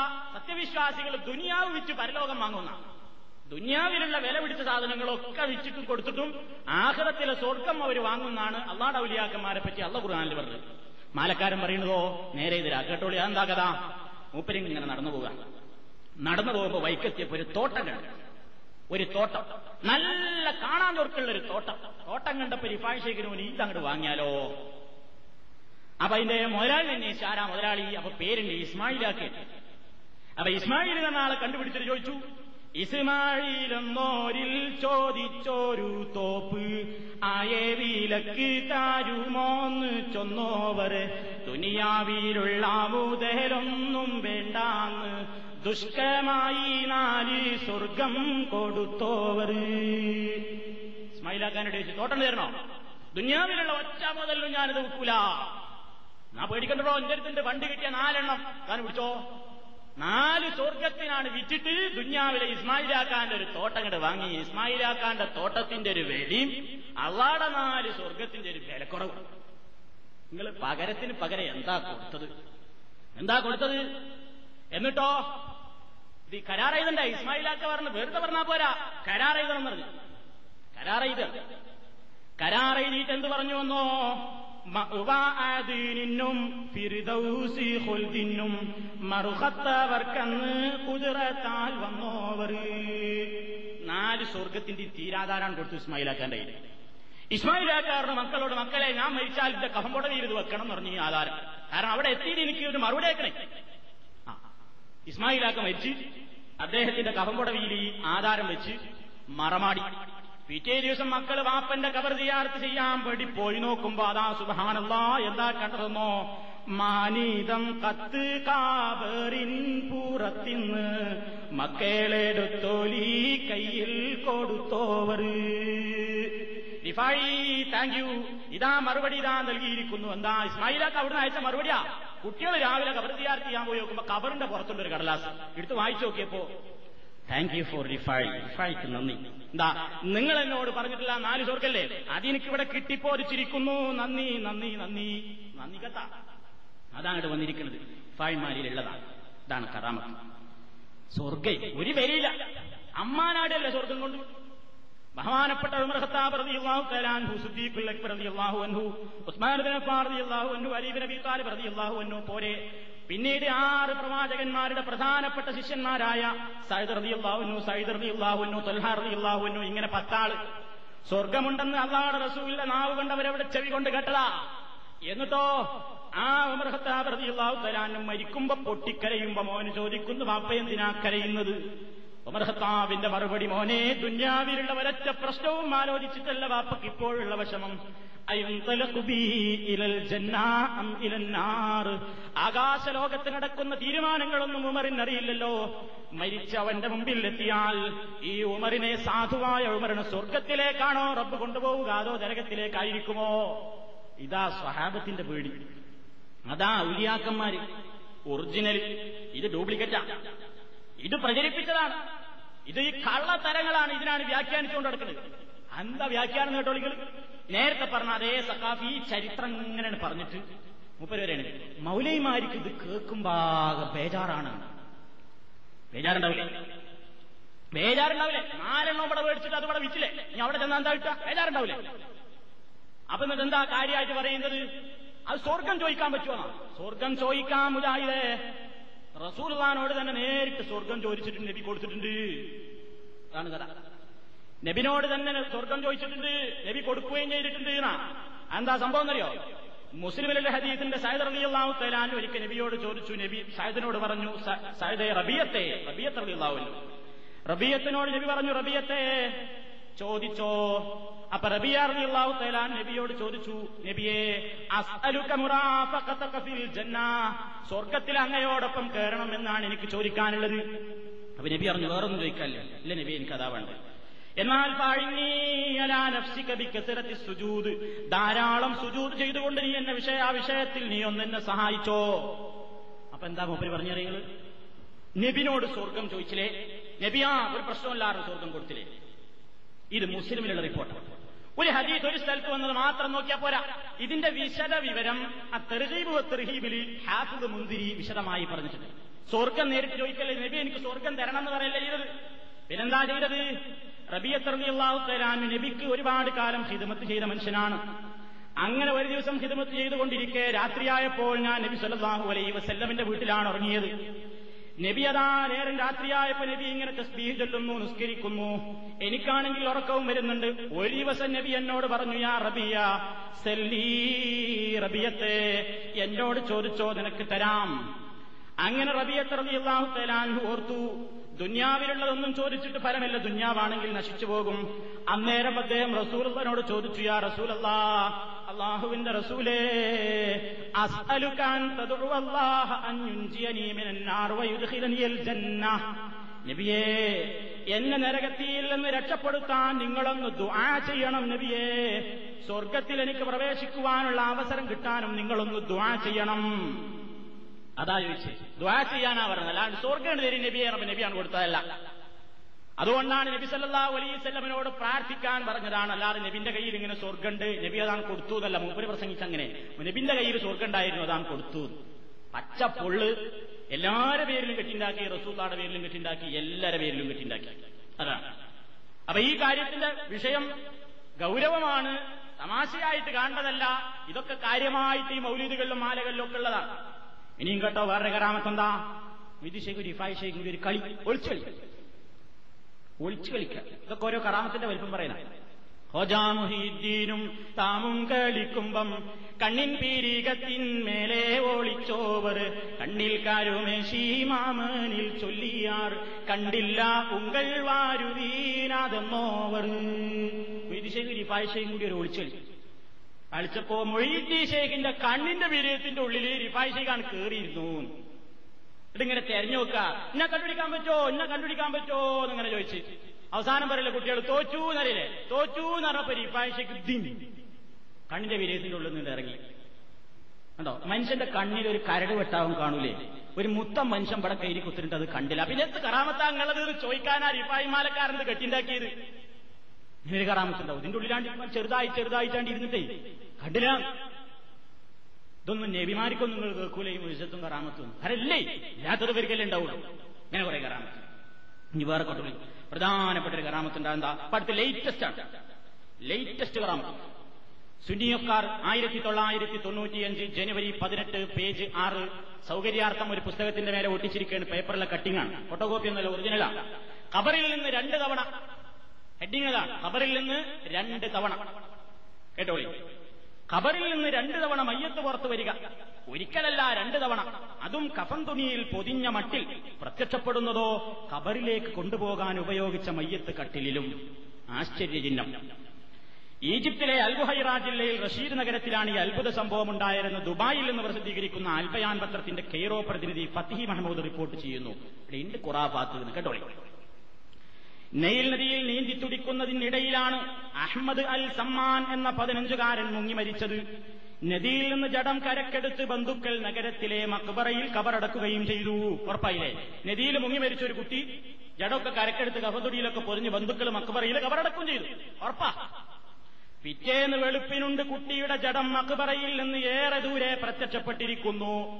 കബറടക്കാൻ കൊണ്ടുപോയ അതേ മയ്യത്ത് കട്ടിലിൽ കഫൻ തുണികളിൽ പൊതിഞ്ഞ അതേപടി വന്നിരിക്കുന്നു. കഫൻ തുണിയിലൊക്കെ പൊതിഞ്ഞ് റെഡിയാക്കി അതേ മയ്യത്ത് കട്ടിലിൽ തന്നെ പുറത്തു. വിവരമറിഞ്ഞ പിതാവ് ഓടിയെത്തി. പോലീസും രംഗത്തെത്തി. Health department director doctor Hasan Shatta ജനാസ വീണ്ടും പരിശോധിച്ച് ജീവനില്ലെന്ന് ഉറപ്പുവരുത്തി. മൃതദേഹം വീണ്ടും കബറടക്കി. ബന്ധുക്കൾ മടങ്ങി. പിന്നെ രണ്ടാമതും എന്ത് ചെയ്തു? ഉറപ്പ് തന്നെയാണ് കബറടക്കി, ഇനി പൊന്തരുതുകളെ കബറടക്കി. രണ്ടാമത്തെ കബറടക്കം കഴിഞ്ഞ് മക്ബറക്കടുത്ത് മസ്ജിദ് അബൂ ഉസ്മാനിൽ ഇശാ നമസ്കാരത്തിന് ബാങ്ക് വിളിക്കുന്നതും കാത്തിരിക്കുകയായിരുന്നു ബന്ധുക്കൾ. ബാങ്ക് കൊടുക്കാൻ ഏതാണ്ട് ഇങ്ങനെ ആയിന് അഞ്ച് മിനിറ്റ് കഴിഞ്ഞു കാണില്ല. അപ്പോഴേക്കും വീണ്ടും ജനാസ പഴയ മയ്യത്ത് കട്ടിലിൽ പ്രത്യക്ഷപ്പെട്ടു. പിന്നെ അത് മയ്യത്ത് കട്ടിലിൽ തന്നെ വെച്ചു. കഫൻ കുടവകളോടെ തന്നെ മക്ബറയിൽ നിന്ന് അമ്പത് മീറ്റർ അകലെ. എത്ര കൃത്യമായിട്ട്, അതാണ് ഞങ്ങൾ ഒരു കാര്യം പറയുമ്പോൾ കൃത്യം പറയും. അമ്പത് അല്ലെങ്കിൽ ഒരു പത്തറുന്നൂറ് പറഞ്ഞ പോലെ അമ്പതാ അമ്പത് കിലോമീറ്റർ മീറ്റർ അകലെ. സംഭ്രാന്തരായ ബന്ധുക്കൾ അല്ലസേറിലെ പണ്ഡിതനെ ചെന്നുകൊണ്ടു. ജനാസക്കരികിലിരുന്ന് അല്പനേരം ഖുർആൻ പാരായണം ചെയ്ത ശൈഖ് ഈ കുട്ടിയുടെ കുടുംബത്തിന് മറ്റെവിടെയെങ്കിലും സ്വന്തം വക ഖബറുണ്ടോ എന്നാരാഞ്ഞു. ഈ കുട്ടിക്ക് സ്വന്തം വക വല്ല മക്ബറി എവിടെയെങ്കിലും ഉണ്ടോ എന്നാണ് അവിടുത്തെ പ്രധാനപ്പെട്ട കാര്യപ്പെട്ട ശൈഖ് ചോദിച്ചത്. തൊട്ടടുത്തുള്ള ശിഹാബുദ്ദീൻ ഗ്രാമത്തിൽ കുട്ടിയുടെ പിതാമഹന് ഒരു മക്ബറയുള്ളതായി ബന്ധുക്കൾ അറിയിച്ചു. അവിടെ മക്ബറുണ്ട്, ഈ കുട്ടിയുടെ സ്വന്തമാണ്, എങ്കിൽ അവിടെ മറവ് ചെയ്യുക, ജനാസയുടെ ആവശ്യം അതാണ് എന്ന് ഷെയ്ഖ് നിഗമനത്തിലെത്തി. ഷെയ്ഖ് പറഞ്ഞു, ജനാസയുടെ ആവശ്യത ഇവർക്ക് അപ്പോഴത്തെ വഹിയിട്ടുണ്ടാവും, ജനാസ പ്രതിഷേധം പ്രകടിപ്പിക്കേണ്ടത്, അതുകൊണ്ട് എന്ത് ചെയ്യണം, പ്രതിഷേധം പ്രകടിപ്പിക്കാതിരിക്കാൻ സ്വന്തം സ്ഥലത്ത് മറമാടണം എന്നാണ് ആവശ്യപ്പെടുന്നത്. ഇങ്ങോട്ട് നീച്ചു വരാൻ വയ്ക്കുന്നുണ്ടെങ്കിൽ പിന്നെ അതാണ് പറഞ്ഞൂടെ, അത്ര മനുഷ്യന്മാരെ കഷ്ടപ്പെടുത്തണം. കബറിന്റെ ഉള്ളിൽ നിന്ന് നാൽപ്പത് ഭാരം മണ്ണൂട്ട് മൂടുകളിലും വെച്ച് ഒരുപാട് മണ്ണൂട്ടിട്ട് രണ്ട് പ്രാവശ്യം എഴുന്നേറ്റ് പോരാൻ കഴിയുന്ന മയ്യത്തിന് ആവശ്യം പറഞ്ഞൂടെ, ജനങ്ങളെ കുഴപ്പണം ഏതോ ആട്ടെ. അങ്ങനെ ഒരു ആംബുലൻസിൽ മൃതദേഹം ആ മക്ബറയിലേക്ക് കൊണ്ടുപോയി. അവിടെ പിതാമഹന്റെ കബറിനരികെ കബറടക്കുകയും ചെയ്തു. മൂന്നാമത്തെ മറമാടൽ. പിന്നീട് മയ്യത്ത് എഴുന്നേറ്റ് വന്നില്ല. പിന്നെ മയ്യത്ത് എഴുന്നേറ്റ് വന്നിട്ടില്ല. സുന്നി അഫ്കാറിൽ ഉണ്ടായതാണ്, കറാമത്തായിട്ട് കാര്യമായിട്ട് പറഞ്ഞതാണ്. ഇതൊക്കെ ഓരോ കറാമത്തുള്ള സാമ്പിളാണ്. ഇനി വേറൊരു കറാമത്ത് കേട്ടോ, വേറെ കാര്യമായൊരു കറാമത്തിന്റെ. ഇനി പിന്നെ റിഫായ് ഷേഖിന്റെ കറാമത്താണ്. റിഫായ് ഷേഖ് പറയണത് എന്ത്? റിഫായ് മാലിക് പറയണേ, എന്റെ മുരീദേ പെരുമ്പാമ്പ് തീണ്ടുകിൽ എന്നും വിഷമില്ല എന്ന് പറഞ്ഞോവർ. എന്റെ മുരീദിനെ പെരുമ്പാമ്പ് കടിച്ചാലും ഒരിക്കലും വിഷം ഉണ്ടാവില്ല എന്നാണ്. മനസ്സിലായപ്പോ പെരുമ്പാമ്പിന് അല്ലെങ്കിൽ തന്നെ വിഷമല്ല, അത് കടിക്കൂല. പിന്നെ എന്റെ മുരീദ് അപ്പൊ ഒരു മൊഴിയേര് പ്രസംഗിച്ചത് അത് പെരും പ്ലസ് പാമ്പ് ഇങ്ങനെ ഞങ്ങൾ ഉദ്ദേശിച്ചുള്ളൂ. ആ പെരും പ്ലസ് പാമ്പ് തന്നെ, പെരുമ്പാമ്പ് പെരുമ്പാമ്പ് കടിച്ചാലേ വിഷമല്ല. പിന്നെ വേറൊന്നെന്താ, ഈ ലോകത്തുള്ള മുഴുവൻ ചെടികൾക്കും പച്ചപ്പില്ലേ, പച്ചപ്പ്, ആ പച്ച നിറം കൊടുക്കണത് ഞാനാണെന്നാണ്. ഈ രക്തത്തിനൊക്കെ ചുവപ്പ് വർണ്ണം കൊടുക്കൽ ഏതോ ഒരു സാധനമാണല്ലോ. അതുമായി ഈ ലോകത്തുള്ള ഈ ചെടികൾക്കൊക്കെ ആ ഹരിതവർണ്ണം ഉണ്ടല്ലോ, അത് കൊടുക്കുന്നത് നമ്മളെ നോട്ടം കൊണ്ടാണ്. പാരിൽ ഒരു പുൽപ്പം എന്നോക്ക് കൂടാതെ പച്ചപ്പാടില്ല അതെന്ന് പറഞ്ഞോവർ. ഈ പ്രപഞ്ചത്തിലെ ഒരു പുൽക്കൊടിക്ക് പോലും പച്ചപ്പാട് കിട്ടണമെന്നുണ്ടെങ്കിൽ ഞാനാണ് നോക്കണം, എന്റെ കടാക്ഷമുണ്ടാകണം. എന്തെല്ലാണ്ട് കാര്യങ്ങൾ കാര്യങ്ങൾ കുറേ. പിന്നെ അതൊരു കറാമത്താണ്. പിന്നെ പറയണ എന്താ, പെരുമ്പടത്ത് പുത്തമ്പള്ളിയിലൊരു കറാമത്ത്. പുത്തമ്പള്ളിയിലൊരു കറാമത്ത്, പുത്തമ്പള്ളി വരി എന്നാണ് ഈ ബുക്കിന്റെ പേര്. ഈ ബുക്കിൽ കാര്യമായൊരു കറാമത്ത് പറയുന്നുണ്ട്. അത് ശൈഖവർഗളുടെ ചരമം ഒരു വലിയ സംഭവമായിരുന്നു. പുത്തമ്പള്ളി കുഞ്ഞഹമ്മദ് മുസ്ലിയാരുടെ ചരമം ഒരു വലിയ സംഭവമായിരുന്നു. ജനങ്ങൾ കണ്ണുനീര് തൂക്കിക്കൊണ്ട് ഒരുമിച്ചുകൂടി. തങ്ങളുടെ പ്രിയപ്പെട്ട ശൈഖിനെ ഒരു നോക്ക് കാണാൻ അവർ തിരക്ക് കൂട്ടി. അപ്പോഴും ഒരു അത്ഭുത സംഭവത്തിന് ദൃക്സാക്ഷികളായി ബഹുമാനപ്പെട്ടവരുടെ ഒരു കാല് വളഞ്ഞായിരുന്നല്ലോ കിടപ്പ്. കുഞ്ഞാമൂസിലാരുടെ ഒരു കാല് പണ്ട് ചെറുപ്പത്തിലെ വാദം ഇബാദത്തെടുത്തിട്ടാണ് വേറൊരു ബുക്ക് പറയണേ. ഇബാദത്തെടുത്ത് ഇബാദത്തെടുത്തിട്ട് കാലൊക്കെ വളഞ്ഞിരുന്നതാണ്. അതുകൊണ്ട് ശരിക്കും നിവർന്നു നിൽക്കാൻ വയ്യാതെ ഒരു കൈ കുത്തിയിട്ടൊക്കെയാണ് ഇരുന്നിട്ടാണ് അദ്ദേഹം നിസ്കരിച്ചിരുന്നത് എന്നാണ് പറയണത്. അവിടെയൊക്കെ വേറെ ചോദ്യമുണ്ട്. കുഞ്ഞാമൂസിലാരുടെ കാര്യമായ കറാമത്തന്നെ എന്നാണ് ആ കിണറ്റിലെ വെള്ളമാണ്. അപ്പൊ മൂപ്പര് ഊജ വെള്ളം ഒന്ന് കാലും വഹിച്ചിട്ട് ആ കാല് നീർന്നിട്ടില്ല. അതാണ് ഇപ്പൊ കാല് നീരാൻ വേണ്ടി പുത്തമ്പള്ളിയിലേക്ക് പോകണത്. വേറെ വിഷയം, കഥയിലൊന്നും ചോദിക്കണ്ട. ഏതോ ആലട്ടെ, മൂപ്പര ജീവിതകാലത്തൊന്നും ആ കാല് നീർത്താൻ മൂപ്പരെ കൊണ്ട് വെച്ചിട്ടില്ല. അദ്ദേഹത്തെ കുറ്റം പറയില്ലട്ടോ, അങ്ങനെ തെറ്റിദ്ധരിക്കണ്ട. അതൊക്കെ പിന്നീട് ആൾക്കാരുണ്ടാക്കിയതാണ്. അപ്പൊ കാല് അദ്ദേഹത്തിന് നീർത്താൻ അദ്ദേഹത്തിന്റെ ആ പുത്തമ്പള്ളിയിലെ വെള്ളം കൊണ്ട് സാധിച്ചിട്ടില്ല. ഏതോ ആട്ടെ, മയ്യത്ത് ഒളിപ്പിക്കുമ്പോൾ പ്രശ്നം വന്നത് കാല് വളഞ്ഞിട്ടാണല്ലോ കിടക്കുന്നത്. ഇനിയിപ്പോ എന്ത് ചെയ്യും? കാല് വളഞ്ഞായിരുന്നല്ലോ കിടപ്പ്. മയ്യത്ത് കുളിപ്പിച്ചപ്പോഴും കഫൻ ചെയ്തപ്പോഴുമെല്ലാം ആ വളവ് നിവരാതെ നിന്നു. സുബ്ഹാനല്ലാഹ്, ഇനി എന്ത് ചെയ്യും? നിവരാത്ത കാല് അങ്ങനെ തന്നെ വെച്ച് കബറടക്കുകയോ? ഇങ്ങനെയെല്ലാം ആലോചിച്ച് മനസ്സ് പുണ്ണായി നിൽക്കുമ്പോഴാണ് ആ അത്ഭുതം സംഭവിച്ചത്. എന്താ അത്ഭുതം? ആദ്യം കൂടി നിന്നവർക്ക് വിശ്വസിക്കാനായില്ല. മഹാത്ഭുതം എന്ന് അവരെല്ലാം ഒറ്റ സ്വരത്തിൽ പറഞ്ഞു. തങ്ങൾ കിനാവ് കാണുകയാണെന്ന് പോലും അവർക്ക് തോന്നിപ്പോയി. എന്തായിരുന്നുവെന്നോ സംഭവിച്ചത്? വളഞ്ഞു നിൽക്കുന്ന കാല് പെട്ടെന്ന് ചലിച്ചു. അത് പൂർവ്വസ്ഥിതിയിൽ നിവർന്നു നിന്നു. കാലാണ് നീട്ടി മുപ്പരി കിടന്ന് കിടക്കുന്ന കാലാണ് നീട്ടി. അതേ, മരിച്ച മയ്യത്ത് സ്വന്തം കാല് നിവർത്തി വെക്കുക ഔലിയാക്കന്മാരിൽ നിന്നുണ്ടാകുന്ന മറ്റൊരു കറാമത്തായിരുന്നു അത്. പേജ് മുപ്പത്തൊമ്പത് നാൽപ്പത് പുത്തമ്പള്ളി വലിയ ബുക്കിന്റെ പേര്. ഇതിലാ പറയണത് ആരാണ് നീട്ടി. ഈ പറഞ്ഞത് ശരിയാണെങ്കിൽ പുത്തമ്പള്ളിയിൽ താൻ മനുഷ്യന്മാർ ചെയ്ത് തമ്മാടിത്തരല്ലേ? ആലോചിച്ച് മരിച്ചടക്കണ മനുഷ്യൻ കാലൊന്ന് ഇളക്കിയിട്ട് കാലാണ് നീർത്തിയത് കൊണ്ട് അതിനർത്ഥം മരിച്ചു ഇല്ല, ജീവണ്ട്. ഉടനെ കൊണ്ടുപോകണം, ഒന്നും കൂടി ചെക്കപ്പ് ചെയ്യാനുള്ള മരിച്ചോലെ എന്ന് ഉറപ്പുവരുത്താൻ. ഇവര് നേരെ ചെയ്തു എൺപത് സ്പീഡിൽ കബറിൽ കിടക്കുക. ഇത് ഇത് ശരിയാണോ? ജീവിതകാലത്ത് മുഴുക്കെ മൂപ്പര വെള്ളം ഊതിയിട്ട് അതാണ് കിണറ്റിലൊഴിച്ചിട്ടാണ്. ആ കിണറ്റിലെ വെള്ളമാണ് എല്ലാത്തിനും കറാമത്ത്. ഇപ്പൊ കഴിഞ്ഞിട്ടുള്ള ചോറ് വിതരണം കണ്ടില്ലേ നിങ്ങൾ പത്രത്തിൽ? ഇങ്ങനെ സുന്നത്ത് ജമാഅത്തിന്റെ ആൾക്കാരിങ്ങനെ തിരക്കൂട്ടുന്നത് ചോറ് വാങ്ങാൻ. അതിൽ ആരൊക്കെ ഉണ്ട്? പെണ്ണുങ്ങളുണ്ട്, കേട്ടില്ലേ? അവിടെയൊക്കെ പ്രശ്നമൊന്നുമില്ല, ആണും പെണ്ണൊക്കെ ഒന്നിച്ചിരുന്ന് ചോറ് വാങ്ങാം. കാരണം ആ വെള്ളത്തിലാണ് ഈ ചോറ് വെക്കുന്നത്. അതുകൊണ്ട് ആ വെള്ളത്തിന്റെ പോരിച്ച് ഓർത്തിട്ട് ഈ ചോറ് വാങ്ങാൻ ഭയങ്കര തിരക്കാണ്. മാറാവ്യാധിക്കേ അവിടെ പരസിദ്ധിയുള്ളൂ, മാറുന്ന വ്യാധിക്കൊന്നും പരസിദ്ധിയില്ല. പരസ്യത്തിൽ എന്താ ഉള്ളത്? പേപ്പട്ടി വിഷ, സർപ്പവിഷ നിവാരണം എന്നിത്യാദി മാറാവ്യാധികളിൽ അത്ഭുത പരസിദ്ധി. മാറുന്ന വ്യാധികൾക്കൊന്നും അവിടെ ചികിത്സയില്ല. അതുകൊണ്ടാണ് മാറാവുന്ന വ്യാധികൾക്കൊക്കെ വേണ്ടി പന്ത്രണ്ട് ഡോക്ടർമാരുള്ള ഹോസ്പിറ്റൽ അവിടെ സ്ഥാപിച്ചത്. മാറാവ്യാധിക്കൊക്കെ ഈ വെള്ളം മതിയെങ്കിൽ പിന്നെ മാറുന്ന വ്യാധിക്കും ഇതുപോലെ പറ്റൂല. അപ്പൊ അതോർക്കറിയാം, അതിന്റെ ജാറത്തിന്റെ കമ്മിറ്റിക്കാർക്കറിയ ഇതൊക്കെ തട്ടിപ്പാണ്. അവർക്കൊരു പ്രശ്നം ഉണ്ടായാൽ അവരത് ചെയ്യോ? ചെയ്യൂല. അവിടെ വേണ്ട ബഹളവും കത്തിക്കുത്തൊക്കെ ഉണ്ടായി. തെരഞ്ഞെടുപ്പിൽ കഴിഞ്ഞല്ലോ രണ്ടുമല്ല മുമ്പ് കത്തിക്കുത്തൊക്കെ ഉണ്ടായി. സെക്രട്ടറിക്ക് തന്നെ നല്ലൊരു കുത്തുണ്ട്, നല്ല കൊത്തുകൊണ്ടപ്പോൾ മൂപ്പര് എന്ത് പറഞ്ഞില്ല? ഏയ്, ആ കഞ്ചിന്നിത്തിരി വെള്ളം മുക്കിക്കോളി, ഇന്റെ കാലം കൊണ്ട് ഒഴിച്ചോളി നല്ല പറഞ്ഞത്. എൺപത് സ്പീഡിൽ എടുത്തു ആശുപത്രിക്ക്. ഏത് കാറിലാ പോയത്? ഈ വെള്ളം വിറ്റിട്ടുണ്ടാക്കിയ കാറിൽ. ഈ വെള്ളം തിരുള്ളതാ, ഇതൊഴിച്ചാൽ എല്ലാത്തിനും പല സിദ്ധിയാണെന്നാ മൂപ്പരിക്കറിയാം. അമ്മക്കിന് പറ്റൂല, അമ്മക്ക് നേരായാലും പറ്റൂല. ഇതാണ് കഥ. ഇങ്ങനെ പുത്തമ്പള്ളി ശേഖനെ പറ്റി ആളുകൾക്കൊക്കെ കറാമത്തായിട്ട് കൊണ്ടു നടന്ന് അവരെ വിളിച്ച് പ്രാർത്ഥിക്കാനുള്ള കുറേ കെട്ടുകഥകൾ ഓരോരുത്തരുണ്ടാക്കുന്നുണ്ട്. കറാമത്തുകളുടെ കാര്യമൊക്കെ അങ്ങനെ തന്നെയാണ്. ഓരോന്നിങ്ങോട്ട് ഓരോ ഏജന്റുമാർ മുഖേനയാണ് പരസ്യപ്പെടുത്തലാണ്. പണ്ട് മലപ്പുറം ജില്ലയിലുണ്ടായിരുന്നു, ഇപ്പൊ ആ കറാമത്ത് കേൾക്കുന്നില്ല. പണ്ടൊരു കറാമത്തുണ്ടായിരുന്നു വള്ളിക്കുന്ന് എന്ന സ്ഥലത്ത്. വള്ളിക്കുന്നിലെ വെള്ളത്തിന് വലിയ പോരിശേഷം. വള്ളിക്കുന്നിലൊരു വെള്ളം ഉണ്ട്, കിണർ. അതിൽ വെള്ളം ഉണ്ടായിരുന്നു. ആ വെള്ളം തൊട്ട് തടവിയ കുരുടന്മാരുടെ ഒക്കെ കണ്ണിന് കാഴ്ച തിരിച്ചിട്ടിരുന്ന അന്നത്തെ കാര്യമായ പരസ്യം എന്തായിരുന്നു നിങ്ങൾ കാര്യമായിട്ട് ജനങ്ങൾ പ്രചരിപ്പിച്ചത്? വള്ളിക്കുന്നിലെ വെള്ളത്തിന്റെ പൈസ പറയുന്നത് അവിടുന്ന് ലോഡ് കണക്കിനാണ് വടി കയറ്റുമതി ചെയ്യുന്നത് ഇങ്ങോട്ട് പുറത്തേക്കാണ്. മനസ്സിലായി നിങ്ങൾക്ക്? കണ്ണൊട്ടന്മാരൊക്കെ വടിയും കുത്തി പിടിച്ചിട്ട് കിണറിന്റെ അടുത്തോളം ചെല്ലും. അവിടുത്തെ വെള്ളം മുക്കിയിട്ട് കണ്ണിലിടുന്ന തടയുക. പിന്നെ വടി ആവശ്യമില്ല. അങ്ങനെ കണ്ണൊട്ടന്മാരിട്ട് പോണ വടിയൊക്കെ കൂടി മനുഷ്യന്മാർക്ക് നീക്കാൻ വയ്യായിട്ട് ലോറികൾ ലോഡ് കണക്കിന് ഇത് തട്ടിയിരുന്നു. ആ വള്ളിക്കുന്നിലെ വെള്ളപ്പല്ല, അത് നിലച്ചു. ഇങ്ങനെ കുറെ കറാമത്ത്. ഇനി വേറൊരു കറാമത്ത് എന്താ അറിയാം? വെളിയങ്കോട് ഉമ്മർകാദിലെ കറാമത്താണ്. വെളിയങ്കോട് ഉമ്മർകാദിക്ക് ഒരു ബെയ്ത്തുണ്ടായിരുന്നു, റൗള പൊട്ടിച്ച ബെയ്ത്ത് എന്നാണ് അതിന്റെ പേര്. ആ ബെയ്ത്താണ് ചെല്ലിയപ്പോ റസൂലുള്ളാഹിയുടെ ജാറത്തിന്റെ വാതിൽ അങ്ങോട്ട് പൊട്ടിത്തകർന്നു. മൂപ്പരോട് അതിന്റെ ഉള്ളൊന്ന് കാണണം പറഞ്ഞു മക്കാരോട്. സമ്മതിച്ചില്ല, അതിന്റെ ഉള്ളിൽ കയറാൻ പറ്റില്ലായിരുന്നു. അപ്പൊ അവിടെ നിന്നിട്ടൊരു ബെയ്ത്താണ്.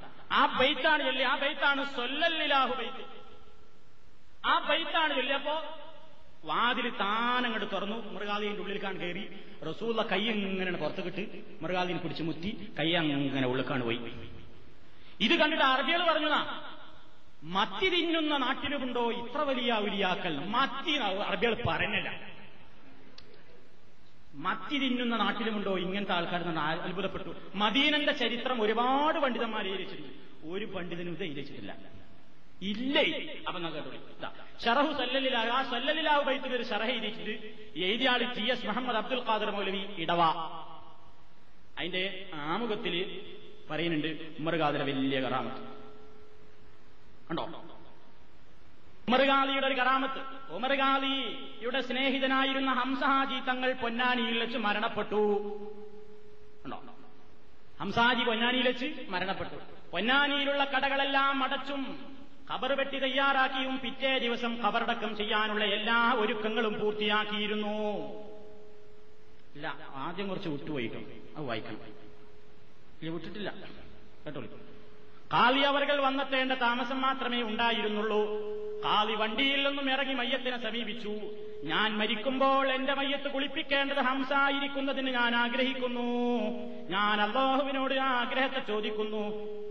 എന്റെ പ്രാർത്ഥന അല്ലാഹു സ്വീകരിക്കുമെങ്കിൽ ഹംസ വീണ്ടും ജീവിക്കണം. എന്താ പറയണെന്താ അറിയോ, വലിയ ഉമർഖാദിന്റെ വലിയ കൂട്ടുകാരനായിരുന്നു ഹംസാജി. അപ്പൊ ഹംസാജി പറയുന്നു, തങ്ങൾ എങ്ങൾ മരിച്ചാൽ നിങ്ങളെ മയ്യത്ത് ഞാനാ ഒളിപ്പിക്കാം. അപ്പൊ അതിനെതിരായാലും ആദ്യം ഹംസാജി മരിച്ചാൽ പിന്നെ ഞാനാ മയ്യത്ത് ഒളിപ്പിക്കാം. ഉമർഖാദിക്ക് ഭയങ്കര വിഷമായി. അപ്പൊ എന്റെ മയ്യത്ത് ഹംസനെ കുളിപ്പിക്കണം, മരിച്ചുപോയില്ലേ, അതിനിപ്പോ എന്താ ജീവിപ്പിക്കന്നെ, വളരെ എളുപ്പല്ലേ, അത് ജീവിപ്പിക്കാം. റസൂലുള്ളാഹിക്ക് ഇവിടെ സാധിച്ചിട്ടില്ല, പെട്ടെന്ന് പോയി ജീവിപ്പിക്കണം. ജീവിപ്പിക്കണം എങ്ങനെയാ, അവിടെ പോയി നിന്നിട്ട് വിളിക്കുന്നു, മോനെ ഹംസ ഉണ്ണി. മയ്യത്തിന്റെ മുഖാവരണം നീക്കിയിട്ട് ഹംസ ഉണ്ണി എന്ന് വിളിച്ചപ്പോൾ ഹംസ ഹാജി തങ്ങൾ കണ്ണു തുറക്കുകയും ശ്വാസം വലിക്കുകയും ചെയ്തു. പിന്നീട് വളരെ കാലം ജീവിച്ചിരുന്ന ഹംസ ഹാജി തങ്ങൾ ഉമർ ഖാദി മരണപ്പെട്ടപ്പോൾ അദ്ദേഹമായിരുന്നു മയ്യത്ത് കുളിപ്പിച്ചത്. ഞങ്ങള് ഹംസാജിനെ മോനെ ഹംസ ഉണ്ണി എഴുന്നേൽക്കൂ എന്ന് പറഞ്ഞേള്ളൂ, കേട്ടോ എഴുന്നേറ്റില്ലേ. എന്താ കറാമത്തിന്റെ കോലം, അതാ ഉമർ ഖാദി. ഇനി വേറൊന്ന് കേട്ടോ, വേറൊരു കറാമത്തുണ്ടായി ഇവക്ക് പറയുന്നത്. അദ്ദേഹത്തിന്റെ ജീവിതകാലത്ത് തന്നെ പല കറാമത്തുകളും നടത്തിയിട്ടുണ്ട്. ഒരിക്കൽ വെളിയങ്കോട്ടിൽ നിന്നും ഖാദിയുടെ വിശ്വസ്തനായ ഒരാൾ റംസാൻ മാസപ്പിറവി കണ്ടതായി ഖാദിയോട് പറഞ്ഞു. വെളിയങ്കോട് മുസ്ലിമീങ്ങളും നോമ്പ് പിടിച്ചു. അതേസമയം അടുത്ത മഹല്ലായ പൊന്നാനിയിൽ മാസപ്പിറവി കാണാത്തതിനാൽ അവർ നോമ്പ് പിടിച്ചില്ല. അവർ ഒരു ദിവസം പിറകിലായി നോമ്പ് ആരംഭിക്കുവാൻ. ഖാദി ഓരോ വർഷവും റമദാൻ മാസത്തിലെ അവസാനത്തെ പത്ത് ദിവസവും പൊന്നാനി ജുമാഅത്ത് പള്ളിയിൽ ഇത്തിക്കാഫിരുന്ന് പ്രാർത്ഥിക്കുക പതിവായിരുന്നു. അങ്ങനെ അക്കൊല്ലവും അദ്ദേഹം പതിവനുസരിച്ച് പൊന്നാനിയിൽ താമസിച്ചു. ഖാദിക്ക് നോമ്പ് മുപ്പത് തികഞ്ഞു. പിറ്റേ ദിവസം നോമ്പ് പിടിച്ചുകൂടാത്തതും പെരുന്നാളാകേണ്ടതുമാണ്.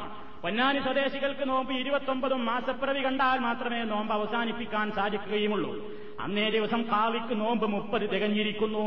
സൂര്യൻ അസ്തമിച്ചപ്പോൾ പൊന്നാനി നിവാസികൾ മാസപ്പിറവി നോക്കി, മാസപ്പിറവി കണ്ടില്ല. ഈ കേട്ടല്ലോ, ഇതാകാറാമത്ത് ഉമർ ഖാദിക്ക് അന്ന് മുപ്പത് തികഞ്ഞു. നാളെ അവിടെ പെരുന്നാളായില്ലെങ്കിൽ അഭിമാനത്തിന് ക്ഷത. നാട്ടുകാർക്കൊക്കെ ഇരുപത്തൊമ്പതേ ആയിട്ടുള്ളൂ. ജനങ്ങളൊക്കെ കടപ്പുറത്ത് പോയി നോക്കി, പൊന്നാനി കടപ്പുറത്ത് പോയിട്ട് നല്ലോണം നോക്കി, മാസം കാണാല്ല, നാളെ നോമ്പന്നെയാണ് ഓർപ്പിച്ച്. അങ്ങനെ ഇരിക്കുമ്പോൾ ഖാദി അവറുകൾ മഗ്‌രിബ് നമസ്കാരാനന്തരം പള്ളിയിൽ നിന്ന് തക്ബീറാണ് ചൊല്ലി. ഉമർ ഖാദി ധൈര്യമായിട്ട് തക്ബീർ, മാസം ഒന്നും ഇവിടെ കാണണ്ട, അതൊക്കെ കാണിക്കും ഞാൻ എന്ന മട്ടില് തക്ബീറാണ് ചൊല്ലി. തക്ബീർ ആരും ഏറ്റു ചൊല്ലിയില്ല, ആരും കൂടെ ചെല്ലാല, ഉമരനുള്ളൂ. അദ്ദേഹം തുടർന്ന് തക്ബീർ ചൊല്ലിക്കൊണ്ടിരുന്നു. ക്ഷുഭിതരായ നാട്ടുകാർ, നാട്ടുകാർക്ക് ദേഷ്യം പിടിച്ചില്ല, ക്ഷുഭിതരായ നാട്ടുകാർ മാസപ്പിറവി കാണാതെയാണോ നിങ്ങൾ ഈദ് കൊണ്ടാടുന്നത് എന്ന് ചോദിച്ചു. എന്ത് പണിയങ്ങളീ കാണിക്കുന്നത്, മാസപ്പിറവി കാണാതെ നിങ്ങൾ ഈദ് കൊണ്ടാടുക. പള്ളിയിലിരുന്നു കൊണ്ട് തന്നെ ഖാദിയതാ തന്റെ കൈവിരൽ ചൂണ്ടുന്നു. അതാ നോക്കിക്കോ, മാസപ്പിറവി ഇപ്പമാനത്ത് കാണുന്നില്ലേ എന്ന് ചോദിച്ചു. ജനങ്ങളൊക്കെ മാസപ്പിറവി കണ്ടു. പിറ്റേ ദിവസം അവരെല്ലാം ഈദ് ആഘോഷിക്കുകയും അങ്ങനെ പൊന്നാനി നിവാസികൾ ഒരു നോമ്പ് കലാ വീട്ടണം എന്ന് ഖാദി പ്രഖ്യാപിക്കുകയും ചെയ്തു. നിങ്ങളൊരു നോമ്പ് കലാ വീട്ടും ചെയ്തളിയും ഇല്ലാത്ത മാസാണ്ട് ഉദിപ്പിച്ചില്ലേ, നമ്മളെ കൂട്ടായില്ല സൈനാരാക്ക് കണ്ട പോലെ തന്നെ. ഇപ്പൊ കേരാണ്ട് ആ ഭാഗത്തേക്ക് അതിന്റെയൊക്കെ ഈ കടലോര പ്രദേശങ്ങളിൽ നിന്ന് നല്ലോം കാണും. ഒരാള് ഇല്ലാത്ത മാസം കണ്ടപ്പോഴേ, ഈ മാസം കാണലിൽ ചിലപ്പോൾ ഇങ്ങനെ സംഭവം ഉണ്ടാവും, ഒരു രസകരമായ അനുഭവം ഉണ്ടായിട്ട്. ഒരാൾ മാസം കാണാത്ത സമയത്ത് മാസം കണ്ടിട്ട് ഒരു ഒരടുത്ത് പോയിട്ട് കാതിരടുത്ത് പോയിട്ട് മാസം കണ്ടിട്ട് കയറി, മാസം കാണൂലെന്ന് ഒരിക്കലും കാണൂല, ഈ ഇരുപത്തെട്ടിനെ ഒരിക്കലും കാണൂല. നിങ്ങൾ മാസം കണ്ടോ? ഞാൻ കണ്ടു ഉറപ്പാണ്. നിങ്ങൾ കണ്ടോ? ആ ഞാൻ കണ്ടു ഉറപ്പ് തന്നെയാണ് കയറും. അപ്പൊ ഈ കാത് ഇയാളെ മുഖത്തൊക്കെ നിങ്ങൾ നോക്കി, വയസ്സനാണ് ഇയാൾ, അകത്ത് പോയിട്ടൊരു കത്തിരിയിട്ട് തുടങ്ങി. ഒരു കത്രിക എടുത്തു കൊടുത്തിട്ട് ഈ കണ്ടു എന്ന് പറയുന്ന മനുഷ്യന്റെ ഈ പുരികത്തിൽ ഒരു മുടി ഇങ്ങനെ വെളുത്ത മുടി ഇങ്ങനെ നീണ്ടിക്കേണ്ടത് ഞാൻ കട്ട് ചെയ്തു കട്ട് ചെയ്ത് ചോദിച്ചു, ഇപ്പൊ കാണുന്നുണ്ടെങ്കിൽ മാസം ചോദിച്ചു. ഇല്ല, ഇപ്പൊ ഞാൻ കാണുന്നില്ല. അപ്പൊ ഇതിങ്ങനെ പടം ഇങ്ങനെ തൂങ്ങിയിട്ട് മാറ്റി പോകുമ്പോ തന്നെ ഇങ്ങനെ ആ റൗണ്ടിൽ ആ മുടി ഇങ്ങനെ നിൽക്കുമ്പോ ഇതാ മാസം കാണില്ല. ഇങ്ങനെ മാസം കണ്ട് എത്ര നോമ്പ് ഉറപ്പിച്ചു, എ പി കാന്തപുരൊക്കെ ഉറപ്പിച്ചില്ലേ, ഇല്ലാത്ത മാസം ഉറപ്പിച്ചില്ലേ എന്നും പ്രായമുള്ള അസൈനാരാക്കിയ മാസം കാണില്ല. ഞാൻ മനുഷ്യനെ കുറ്റം പറയാൻ എനിക്ക് അയാളെ പരിചയമില്ല, പക്ഷെ സൂചിപ്പിച്ചു പോയതാണ്. എപ്പോഴും പതിനഞ്ച് വയസ്സായ എസ് എൽ സിക്ക് പഠിക്കുന്ന കുട്ടിയുടെ കണ്ണിനും കൂടി ഇല്ലാത്ത കാഴ്ച അറുപത്തിമൂന്ന് വയസ്സായ മൂപ്പരിക്ക്. അങ്ങനെയാണ് ഇവിടെ മാസം ഉറപ്പിച്ച് വേണ്ട കൊതുകിലും കോളിലൊക്കെ ഒക്കെ ഉണ്ടായില്ലേ നാട്ടില്. അപ്പൊ ഇങ്ങനെയൊക്കെ ഓരോ കറാമത്തുകൾ. ഇല്ലാത്ത മാസം അവിടെയുണ്ട്, നോക്കടാ മാനത്ത് കണ്ടില്ലേ, കണ്ടു മാസാണ്, കണ്ട് മാസാണ് ഉറപ്പിച്ചു. ഇങ്ങനെ കുറെ കറാമത്തുകളുണ്ട്. ഇനിയും ഉള്ള കറാമത്തുകൾക്കൊന്നും ഞാനിപ്പോ പ്രവേശിക്കുന്നില്ല. തൽക്കാലം ഇവിടെ വെച്ച് മുതിയൊക്കെ കുറെ കറാമത്തുകൾ ഇങ്ങനെ മാലയും ഓരോന്നിനും പരിശോധിച്ച് നോക്കിയാലേ അമ്പാടും. തൽക്കാലം അത്ര മതി, വിശദമായി പിന്നീടൊരിക്കലാവാം. ഈ കറാമത്തുകളൊക്കെ പറയുമ്പോൾ നമ്മൾ ഇതിനോടനുബന്ധമായ ഒരൊറ്റ വലിയകളെയും പരിഹസിക്കലോ പുച്ഛിക്കലോ നമ്മൾ ഉദ്ദേശിക്കുന്നില്ല, തെറ്റിദ്ധരിക്കരുത്. അതുകൊണ്ട് സത്യത്തെ സത്യമായി മനസ്സിലാക്കുക, അസത്യത്തെ അസത്യമായി കണ്ടുകൊണ്ട് തള്ളിക്കളയുക, ശരിയായ വിശ്വാസികളായി ജീവിച്ച് മരിക്കാൻ ശ്രമിക്കുക. സർവശക്തൻ നമ്മെ എല്ലാവരെയും അതിനനുഗ്രഹിക്കുമാറാകട്ടെ. റബ്ബനാ തഖബ്ബൽ മിന്നാ ഇന്നക അൻതസ് സമീഉൽ അലീം വതുബ് അലൈനാ ഇന്നക അൻതത് തവ്വാബുർ റഹീം തവഫ്ഫനാ മുസ്ലിമീന വഅൽഹിഖ്നാ ബിസ്സാലിഹീൻ വൽഹംദുലില്ലാഹി റബ്ബിൽ ആലമീൻ. വസ്സലാമു അലൈക്കും വറഹ്മത്തുള്ളാഹി വബറകാതുഹു.